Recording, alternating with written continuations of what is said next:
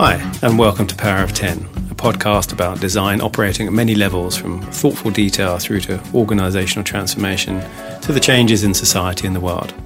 My name's Andy Polaine, a designer, educator, and writer, and currently Group Director of Client Evolution at Fjord. The meta theme this year for the Fjord Trends was value. And so I was excited to see that InVision, a company whose tools and platform many of our designers use, published their report about the design maturity model, and it's all about the value of design to business. I caught up with Leah Buley, a veteran of the experience design industry and the author of the book The User Experience of One. She's director of InVision's design education team and the main author of the report. And Aarron Walter, author of Design for Emotion, also a veteran design leader, educator, and vice president of InVision's design education team. Leah, Erin, welcome to Power of 10. Thanks. Thanks for having us. So, we've got lots to talk about. But first of all, I gave you the, the little one line bios. Could you tell us a little bit about your background, Leah, and how you got to be where you are now? Uh, yeah, I'd be happy to. So, I have a, a kind of interesting hybrid background, I would say. I, firstly, I've spent a lot of time in the experience design field. Uh, I actually started out as a developer. I was doing HTML and JavaScript and CSS, and I, through that role, got exposed to the concept of user experience design and, and sort of fell in love with it. So I moved into user experience design, spent, you know, close to 15 years actually working as a practitioner in-house, agency side. I spent some time at Adaptive Path and then moved into more like a design enablement roles. Uh, at Intuit, I was in their uh, design innovation group, which focused on training the whole organization on design thinking. But at a certain point along that journey, I got more interested in some of the bigger questions I think around our field. And, and there was a moment professionally when I thought, okay, well, do I want to just kind of keep going down the kind of design team path or do I want to zag left? And I decided to zag left and and jumped over um, into a, a, different kind of role working as an analyst uh, for Forrester Research uh, looking at the design field more broadly and its growing importance in business. And uh, worked there at Forrester. Being an analyst was a fascinating education. And then I went uh, independent doing commissioned analysis and uh, design organization consulting. And uh, from there, ended up at uh, InVision, which is this amazing opportunity to fuse those two perspectives. Uh, in the design education team, I get to analyze and research and amplify the stories of how design is enabling businesses. But I also bring my my own personal perspective as a practitioner in that work. So I feel very very close to the community that we're we're serving and and, and close to what we're doing. So it's been fun. Yeah, I can imagine. And what about you, Aarron? When I first met you, I think you were still at Mailchimp. Yeah, I likely I also have kind of a circuitous career path that my background is actually in painting. My undergrad degree and my graduate degree are in painting and in my my younger years, all I wanted to do was make art and and do creative things. And I kind of got to a point where I felt like I had this realization that it's uh, at the time it was the late '90s and uh, not the late 1800s. When you know back in the 1800s, a painting could change the world. And at the moment when I had this realization, uh, you know, it was the web that was changing the world, the way that you know commerce works, businesses work, culture, you know, the way that we communicate. So I kind of naturally found my way into that space. And I taught um, for a number of years. I taught digital design. I taught things like history of communication media and perceptual interfacing. And that led to writing.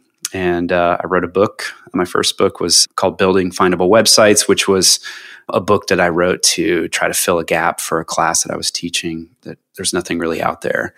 Same time, I was you know freelancing and um, designing and, and building websites and web, web applications for uh, clients. And then um, that book that I mentioned um, connected me to Ben Chestnut, uh, who's the CEO and co-founder of Mailchimp. And I was writing about Mailchimp and was a, a customer for a number of years. And um, you know, I, I, said, "Can I come by and interview you for my book?" And uh, he said, "Yeah. Well, why don't you why don't you just come work for us um, and help us start a design team?" So I ended up doing that, and I joined at the very beginning at the the transition when Mailchimp used to be the Rocket Science Group, still is the Rocket Science Group uh, secretly, and that was an agency, and they started to build a product for their clients, and uh, so they were making a transition. and I spun up the design team there, was given just unprecedented freedom to explore ideas in the brand and the interface and uh, grew that and, and learned a ton. And then I joined InVision uh, a few years ago. Uh, was talking to Clark, who's our uh, Clark Valberg's our, our CEO here at InVision, and uh, he's a very sharp guy, prescient, and said, you know, you could kind of squish together that first part of your career that was around teaching and that second part of your career around product design into uh, this new role around design education at InVision. So, yeah, it's kind of an opportunity, like like Leah describes, uh, hard to pass up. Yeah, I can imagine. I mean, I've had a similar sort of circuitous route, but also the same process, I think, of uh, you know doing a lot of teaching and also then writing, and partly you know the writing of the service design book was really because I needed a book to teach from, and there wasn't one, and so I sort of wrote the book that I wanted to teach from, and you know, and since then I think you know my role at Fjord is is um, at Fjord Client Evolution, and um, Fjord Evolution does all the internal training. Um, and learning experiences for our own Fjordians and quite a lot of our Accenture colleagues. And Client Evolution does this for clients. And we were talking before about there's a sort of growing ask for this amongst uh, in the community.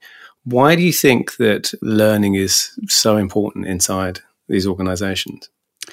I think for a couple reasons. Um, anyone who's been in the agency world or connected to it, there are there are cycles, boom and bust cycles of companies they externalize a lot of the work for a period of time and then they decide for cost saving reasons or organizational reasons they want to bring that in house and that cycle just sort of oscillates and it feels like we're in one of those bring it in house cycles right now and at the same time we see a lot of digital transformation and um, leah can speak to this more but just generally speaking a lot of different industries and markets that are feeling the pressure to transform and be more aware of the the possibilities of expanding their business into digital spaces, rethinking products and so forth. So they're making those investments.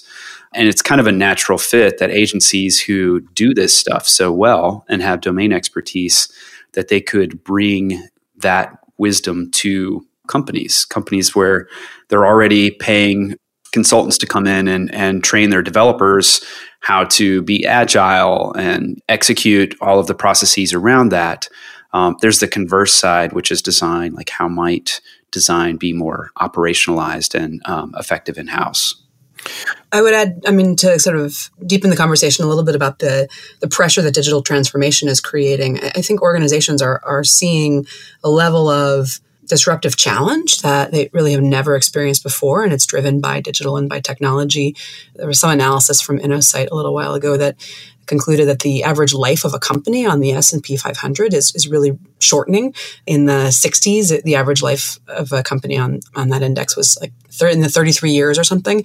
And it's forecast to be about 12 years by 2027. And so this indicates that companies are sort of staying at the top of their game for shorter amounts of time. They're being unseated by disruptive competitors faster. And, and there's just uh, more M&A activity as well than ever before. And so all of this is creating a really volatile kind of marketplace for companies in every industry. And on top of that, technology is making it possible for people to to sort of break into industries from the side. So uh, you might not, you know, a few years ago have thought that you know a Google or an Apple would be, uh, you know, competitive in an automotive industry, for instance. But technology is making it possible for all kinds of industries to to enter into new places. So in that kind of a marketplace, uh, organizations are discovering they need to understand design and technology better, but they also need to be more nimble and faster and, and have techniques that enable them to learn in the market uh, rather than spend a lot of time teeing up a big strategy and then making a big bet. And the consequence of that is everybody's needing to learn new skills that they haven't had before. Skills related to technology and related to design, but also just related to working in a kind of blended cross functional team in a manner where you can be more connected to your customers and learn faster together. So, those are some forces. So, I mean, constant learning is crucial as a response to constant change. Right? Precisely. Yeah. So, on that, Design Better is this amazing resource. I know a lot of the designers in Fjord use InVision's products all the time. and of course your well, you call them books, which is always kind of interesting for me because they're they're sort of they're little microsites. There's an obvious kind of marketing angle of why InVision would do design better, and and maybe you can describe it, what it is to start with um, um, for everyone. But it goes way beyond that. So I'm really interested in the kind of the the why and the how of, of design better. Aarron, you probably can answer that one, yeah? yeah, sure. I mean, the backstory is um, internally at InVision, we think about, we call it, you know, this troika, the, the people, practices, and platform. The platform is the part that I think externally people are pretty clear about that InVision makes a, a platform, a suite of tools to empower design teams to um, you know do their work more efficiently. And then the the practices piece, we often say that just because you've bought a hammer doesn't make you a master carpenter. Uh, you'll have to have the wisdom and know how to understand how to wield that hammer to great effect to create something worthwhile. And so that's what our team, what Leah and I and our colleagues we work on is trying to understand, package, and convey in an accessible way the practices that empower the best teams to be successful.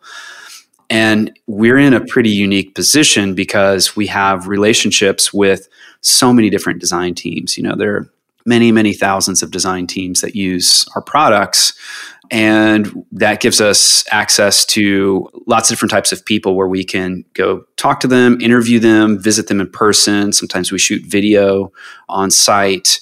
And we get to have some candid conversations with design leaders about, you know, what are the, the most salient problems and challenges that, that you face as a team?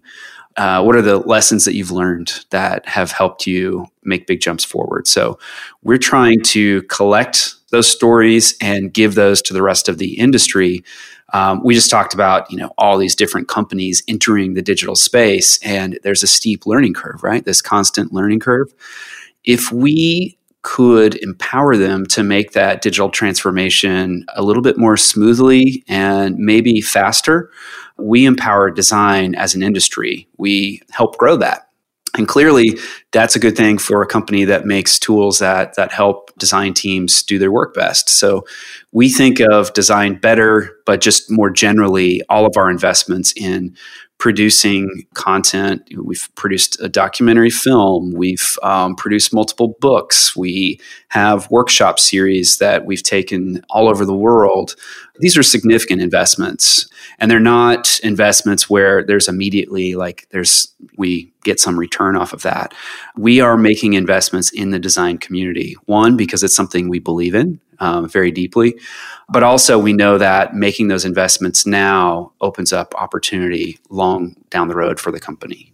And um, I mean, to, on the topic of books in particular, one of the ways we talk about design better, specifically inside the team, is we want it to modestly, I think we want it to be a source where you can get kind of all the information you need about maybe a particular topic that's critical to know. So the book should tell you from start to finish, uh, you know, enough to be pretty comprehensively informed about design systems or about design operations or about uh, design leadership or any of these kind of emergent areas where there's a lot of knowledge distributed across you know a lot of places on the internet but we hope to provide a place where you can feel like you're getting a, a pretty deep and comprehensive knowledge base in a kind of a one-stop shop if that's what you're looking for that's great. So now I've I've realised it's a fantastic research tool for you as an organisation, I guess as well, at getting all of that kind of response back. So, I mean, obviously, the conversation about getting investment to do design better and is is going to bring up a, a, conversation about well, what's the value and return of value, which brings us really nicely on to uh, the new design frontier or your design maturity model. Now, Leah, you're you're the main author behind this. Can you tell, in case someone, anyone hasn't seen it already, can you actually just describe what it is and why you did it? Yeah.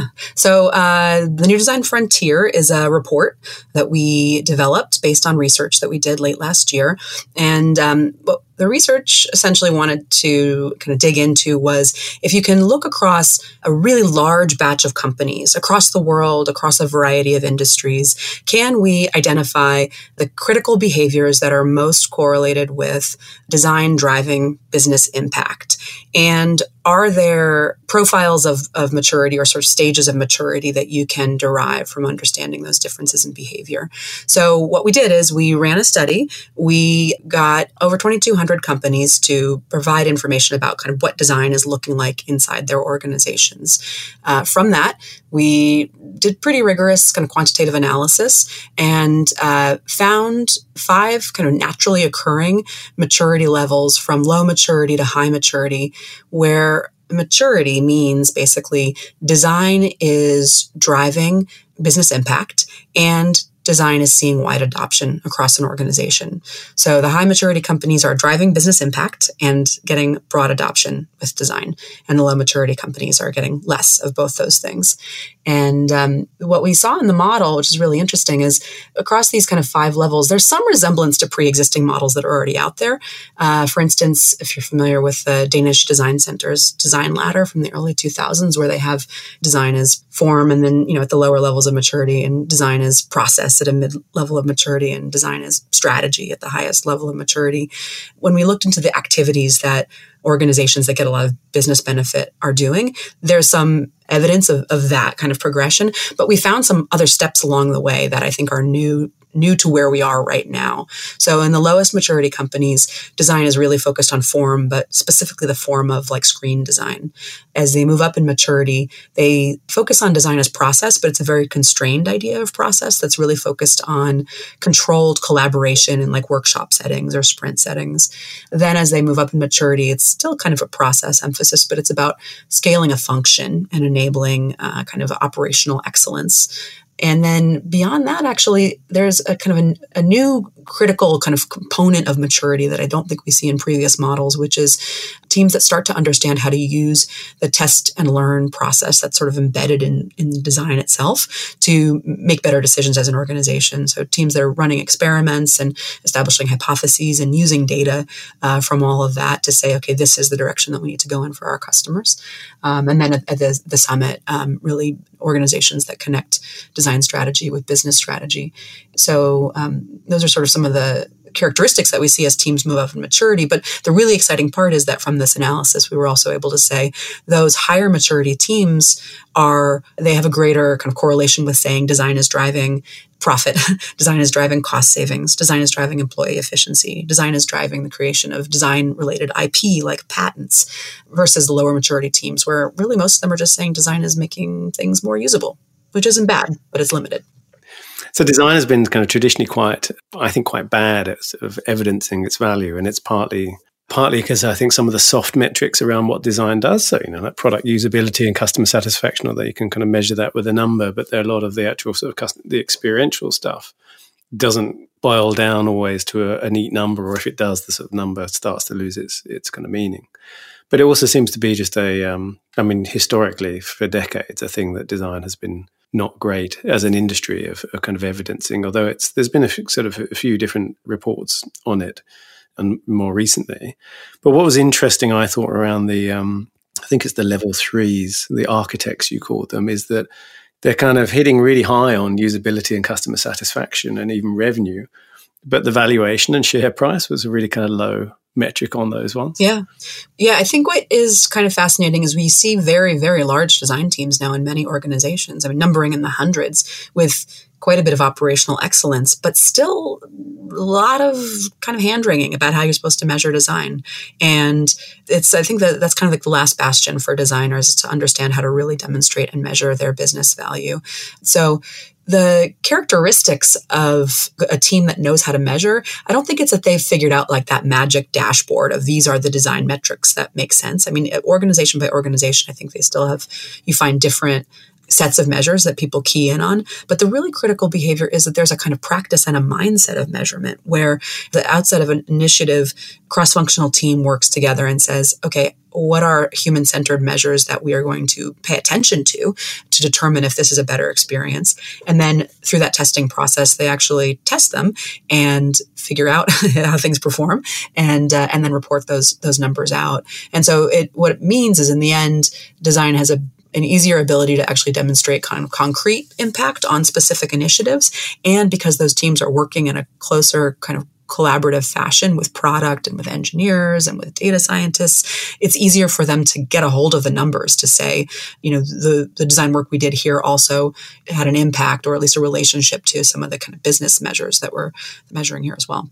And so they're also in a kind of faster sense and respond cycle, to use Jeff Gothelf's term. Um, I guess in those teams or those more advanced teams, they're they're getting stuff out there, getting feedback quicker, and being able to kind of uh, react and respond quicker. And partly because they've got those systems in place and ways of working in place to do so. Yeah, exactly.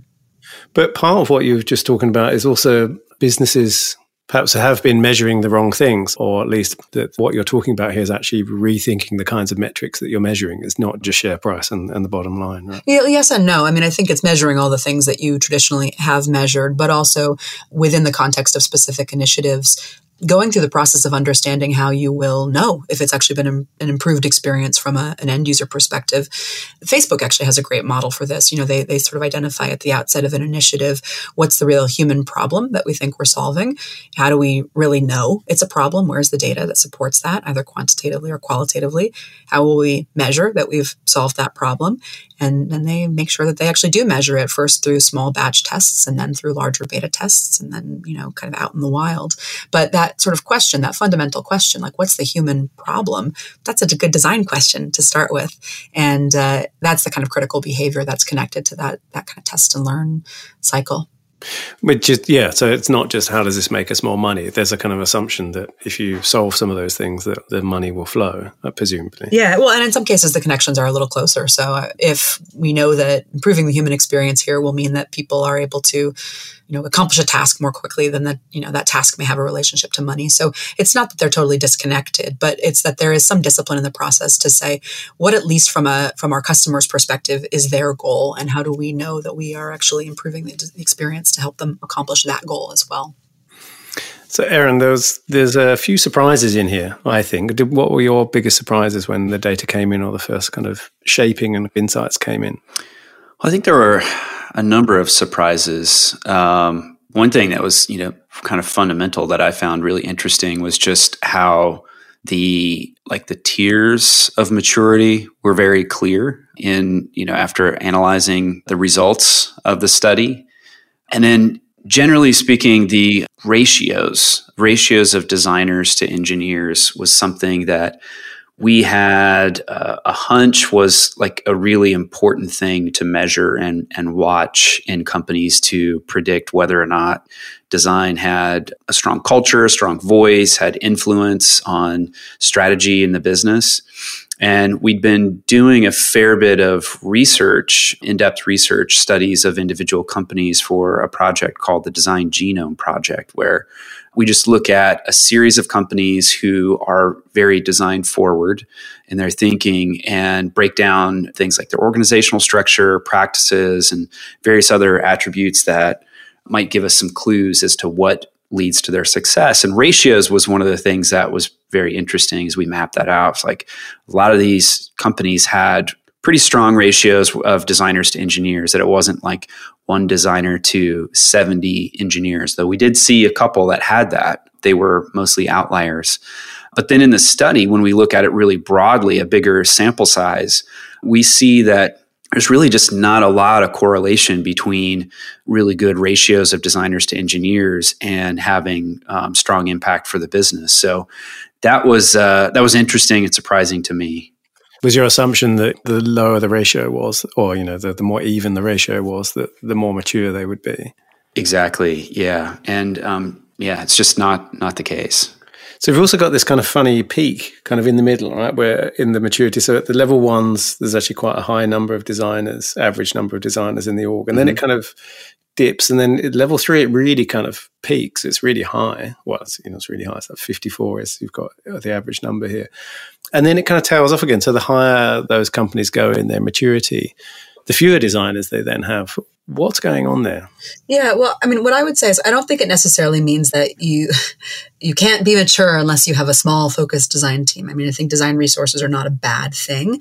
Right there in the middle, that level 3 peak I think is really reflective of the fact that that level is about trying to make a large scaled design function. And so that's where you see those those big teams, those teams of hundreds of people that have dedicated design operations and dedicated design systems teams and specialized design roles and and with all of that scale comes you know additional headcount and so that's very sort of emblematic of the level three archetype. I think broadly that average number, that kind of 12 to 15 or whatever that you see kind of at level two and four and five is it's just a sort of standard for the industry. And then at levels three and level one, there are some of these kind of larger outliers that just tip the average a little bit.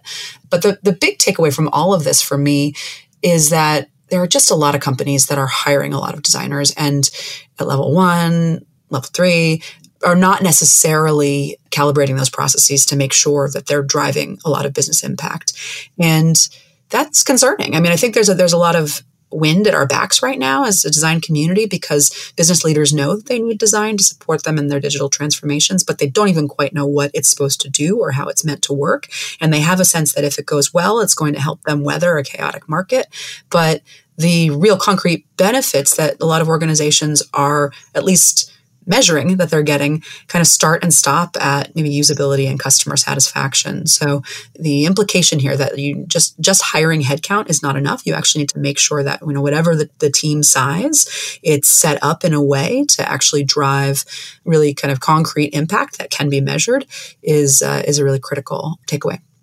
Yeah, I mean rewiring the organization is a is a really tough thing. And I think, you know, I mean, a lot of our work starts with a customer's experience piece of work. And then there's this realization of, oh, in order to deliver that, we're getting in the way of ourselves all the time. And now we're going to do an employee experience piece of work. And then there's another transformation bit because all the kind of tools and processes are just hindrances all the time.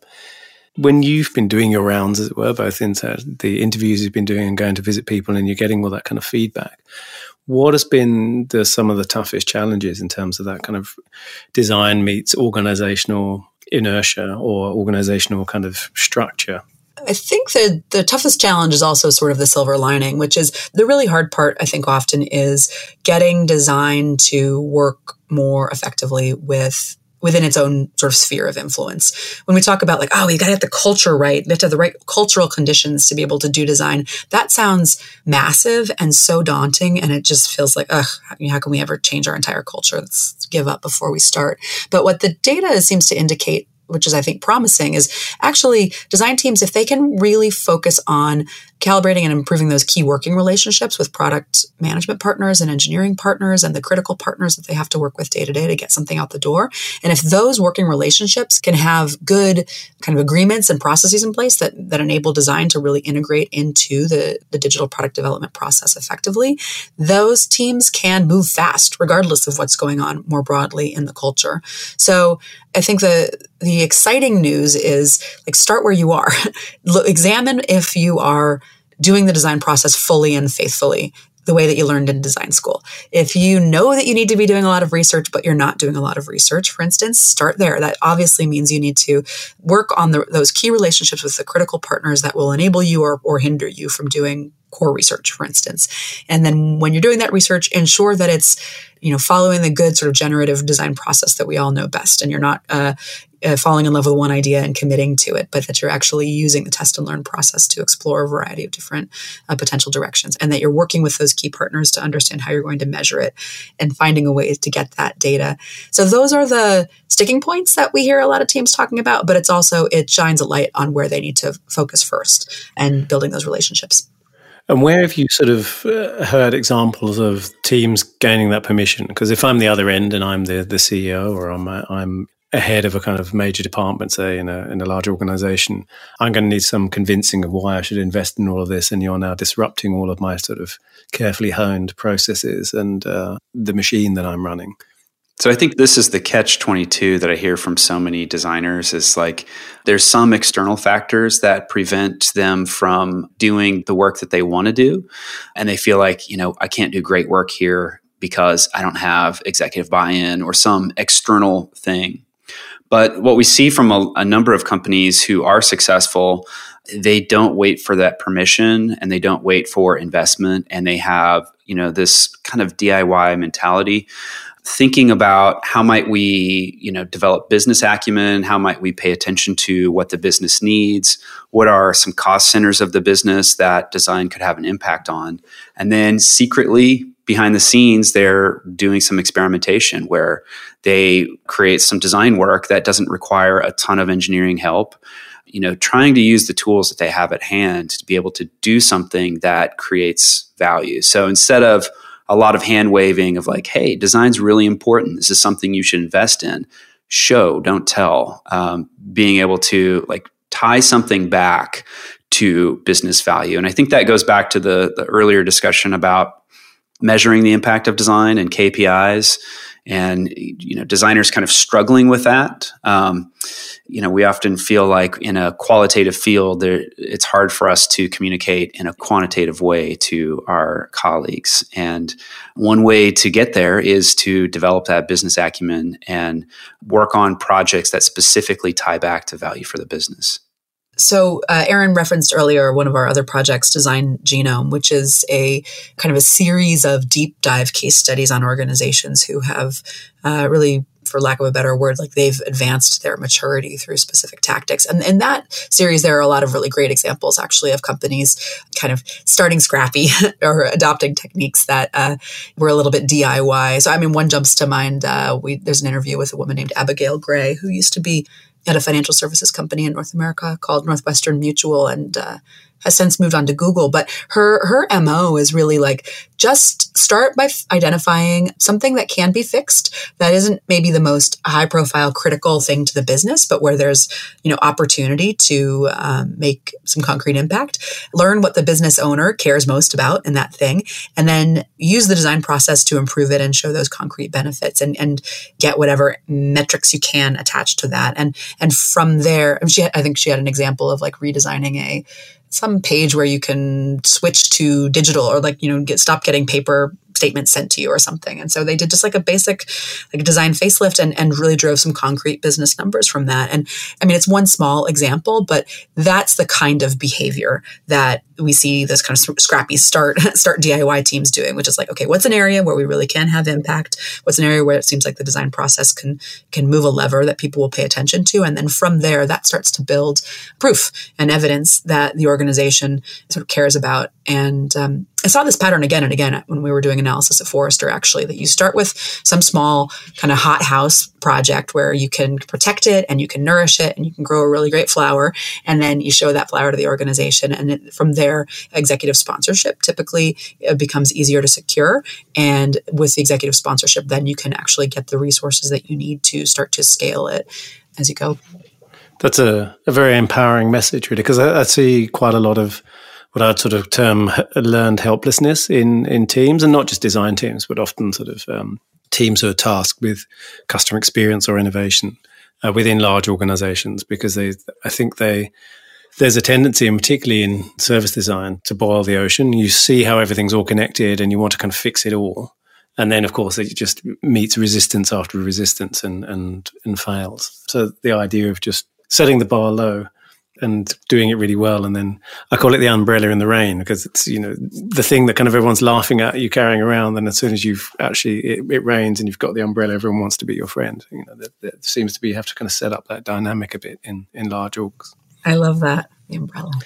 So, um, there was another surprise in this, um, and it's partly based on my experience too, which I was quite surprised by the the leading industries compared to some of them that I thought there would be. And you even wrote in in the report that you know banking was surprisingly one of the ones that that had some of the most room for improvement, which I can kind of see in some areas. And and obviously banking's almost kind of split in that way that there's there's the neo banks who are just going completely mobile and starting from scratch, and they've got no no legacy. Um, and then there's other banks who are kind of really creaking. But I was I was kind of quite surprised that healthcare and pharma were in the kind of high maturity companies only partly because they're they're cycles are so slow, right? Because of things like clinical trials and stuff, it it, it really slows down their uh, their pipeline. Was that a surprise to you, or, or, had you expected any of those? Um, well, I think in the case of healthcare in particular, I think there's a lot of kind of technology based kind of disruptors who are in, who are in that pool. So people who are trying to really take the opportunity to chip away at what is so inefficient about healthcare. And actually, the, when we looked at the profiles of those kind of level four and level five companies, there was a kind of emergent archetype that you could start to see, which is a company that identifies that there's an area that's neglected, that has sort of processes that feel like they're left over from a bygone era, and then they're using technology and design to try to move fast and disrupt that space. So in the healthcare pool, I'd say there's a fair representation of those kinds of organizations.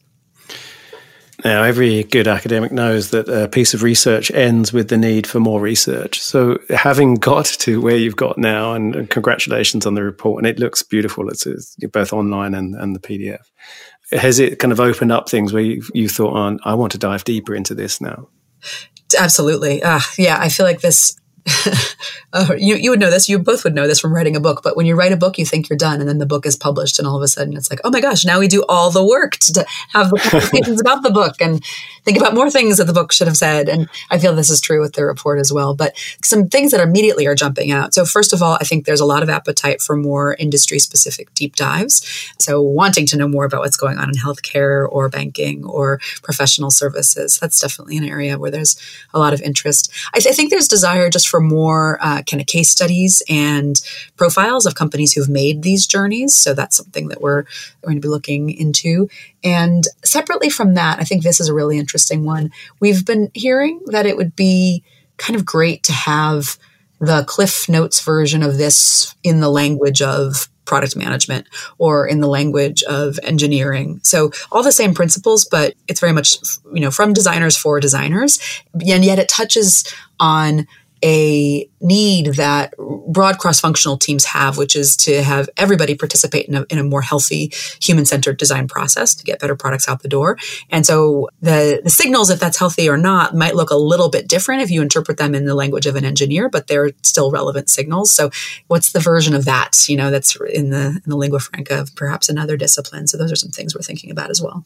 Yeah, I mean, we talk about design from within and this thing called living businesses quite a lot, which is meant to be quite a kind of practical approach from the other end, which is if you're a business owner or if you're a kind of manager and you're investing in design, this is how to invest in it. And it feels like this there's a you know the flip side of this is is something like that too that you could create.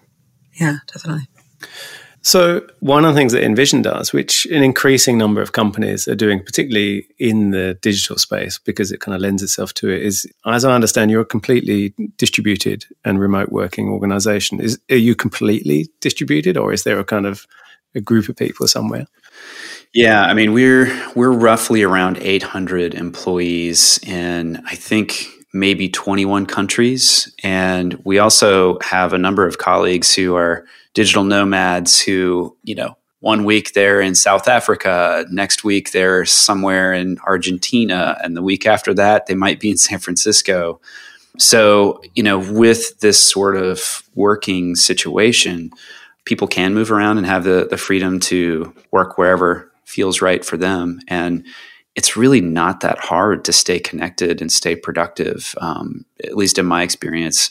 And, uh, you know, it's, it's funny to see people in different locations. There's even times where I've had calls with colleagues who are sitting on a boat or a colleague who is sitting on the floor in the back seat of a minivan commuting to uh, you know someplace for uh, right before a holiday weekend so it's it's pretty easy for us to stay connected You've obviously got kind of teams of people working together to, to build both your your products and also all, all of the design better and materials. That's right.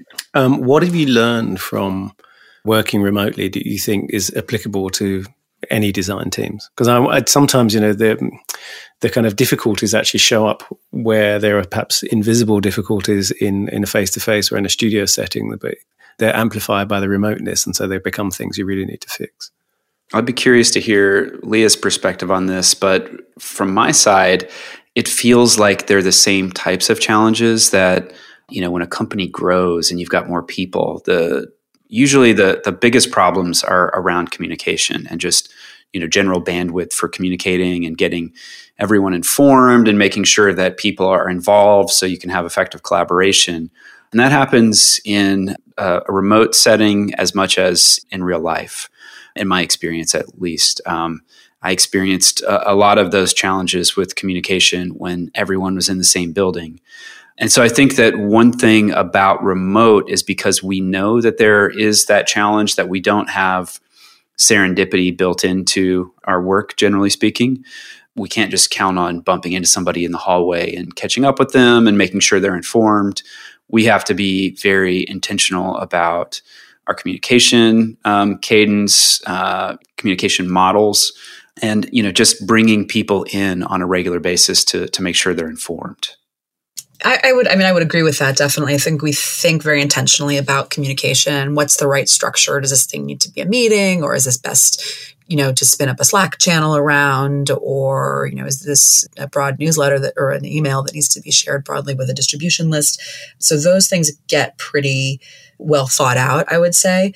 Connected to that, I think there's what it means to have culture in a remote sense or in a, let's say a distributed sense is an interesting question because so much of i think the experience of an organization's culture sometimes is absorbed by being in the space you know and sort of seeing the the symbols of culture that are hung up on the walls and just in the way that people are kind of interacting in their in their workspace. And you and you realize how the space itself is actually shaping culture like oh we're a cubicle culture or we're a open plan culture.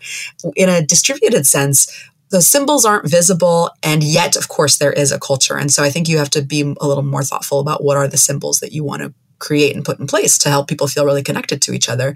So we have um, we have some interesting things. I mean, there's a lot I think that our leadership team does to try to really help you feel like you are part of InVision. And so we, we ranging from a, a robust employee handbook to weekly communications from our our leadership team. What is that newsletter called, Aarron? The the new one where they they just kind of are, it's called the sync. The sync, exactly. The weekly sync, which is an email uh, from our, our leadership where we get a, a little just like, you know, thought provoking message from Clark and a spotlight on some critical, you know, initiative that's going on. Uh, there's a little section where there's the shelfie of the week where employees will take a picture, a selfie of their bookshelf and share it with the you know, company just to get a sense of who you are and tips on like, you know, being effective in a, you know, remote productivity kind of sense. And so it's just like, you know, a weekly touch point just to feel like we're having a shared conversation. So those kinds of things are important. We also do get together once a year. Our full company get together, all, all hands is called IRL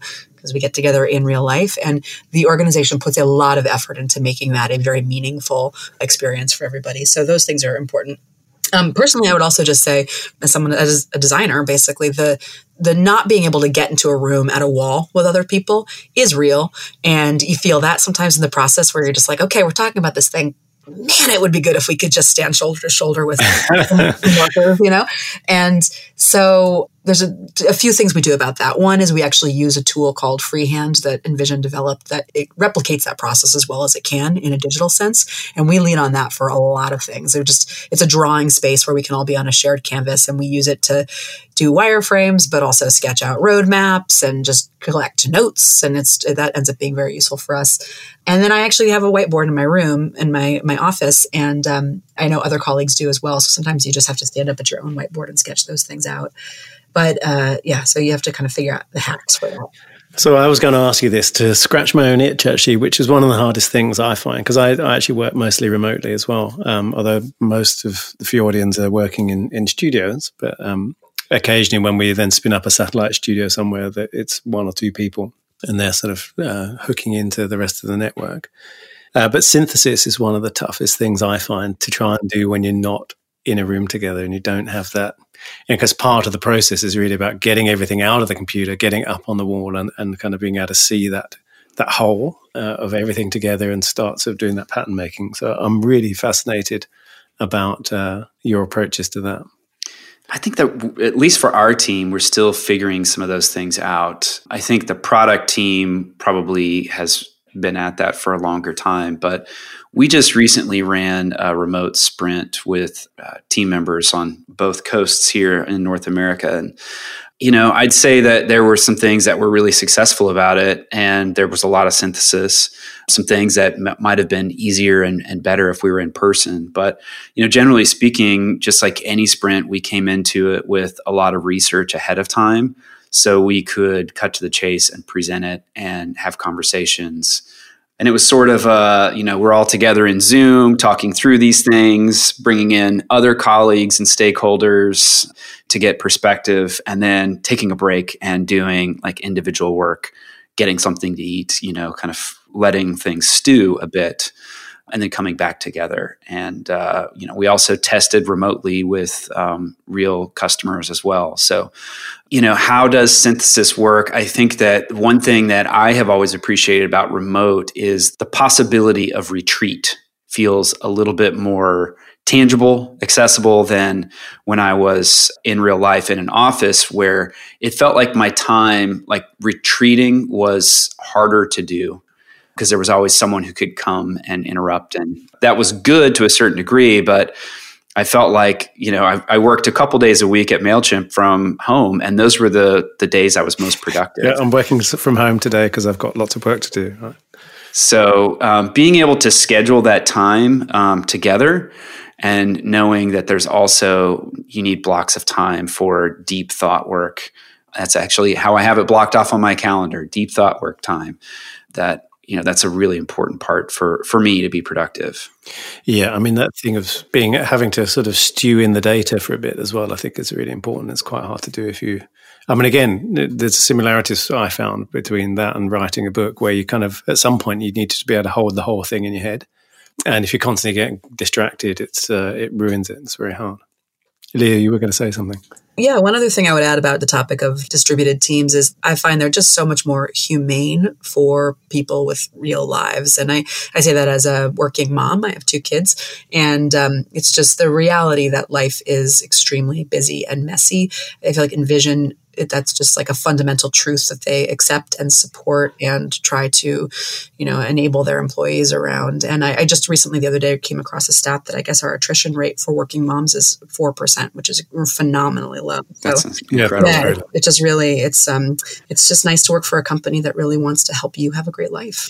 And it's not uncommon for us to have these BBC moments. You remember the guy who did the interview and his two kids came marching in, yeah. tried to play it off. And, you know, it's not uncommon for my boys to walk in and be on camera and say hello. And, uh, you know, I see Leah's kids on a regular basis too. And this is actually one thing that I think is worth pointing out about remote is the notion of seeing inside someone's house. I mean, I've worked with people for a decade or more prior to InVision. And I felt like I knew them professionally, but I didn't really know them very well personally. And part of that can be on me for not maybe not making the best effort.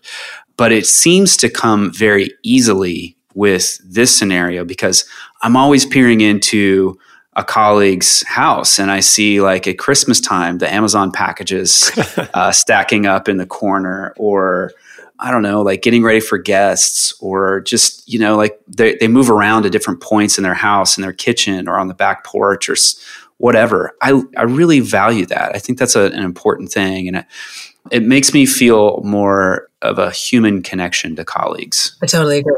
It's true. I, I, didn't think of that, but it is true. I mean, I was on a Skype call with a client the other day, and my daughter came over, and and I was you know, saying, no, I, I can't do it right now, not right now. But um, actually, they said it's really nice. You know, it made you very human. And I think it's really important. And I think about what that does for kids too, that seeing what their parents do for a living, that hasn't happened for like a century. You know, like when people were craftspeople, you know, they were blacksmiths or seamstress or, you know, doing a thing with their hands that once we shift to being knowledge workers, it's hard for our, our kids to really see what we do. And therefore, we have that mysterious barrier between us. But for my boys to be able to walk in and hear me talking about design or hear my colleagues, that's a conversation starter.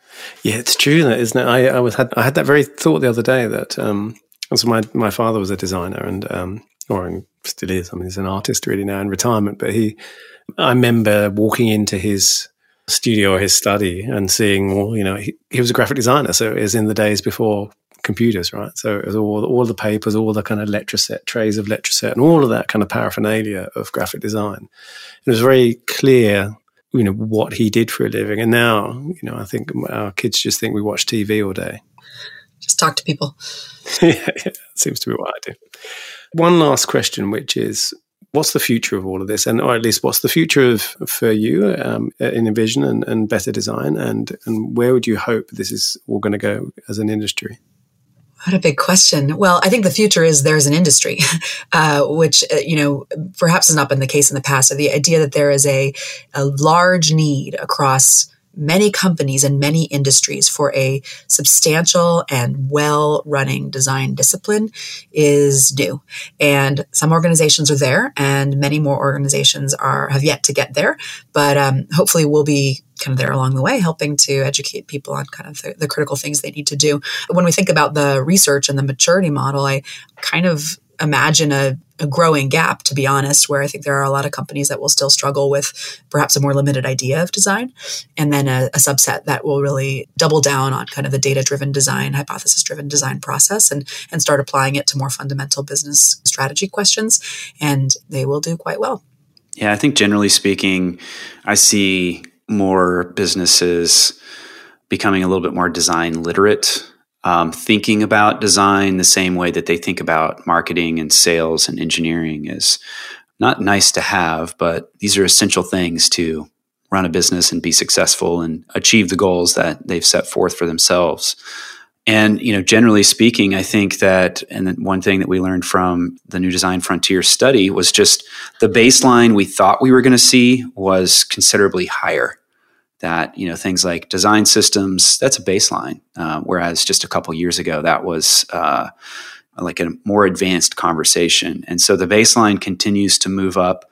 Design as a practice becomes more sophisticated. And i think ultimately for it to be successful most successful it needs to extend beyond the borders of the design team. And uh, bringing in data building relationships with stakeholders and you know the executive suite and engineers and, and so forth um, just broader connection and collaboration. Design folded into the fabric of the company. What a good way to end. Leah Aarron thank you very much indeed. Thank you. It was a pleasure. Thanks for having us. Thanks for listening to Power of 10. If you want to learn more about other shows on the This Is HCD network, visit thisishcd.com where you'll find Prod Pod with Adrian Tan, Ethnopod with Dr. John Curran, and Bringing Design Closer with Gerry Scullion. You'll also find the transcripts and links mentioned in the show, where you can also sign up to the newsletter or join our Slack channel to connect with other designers around the world. Thanks for listening and see you next time.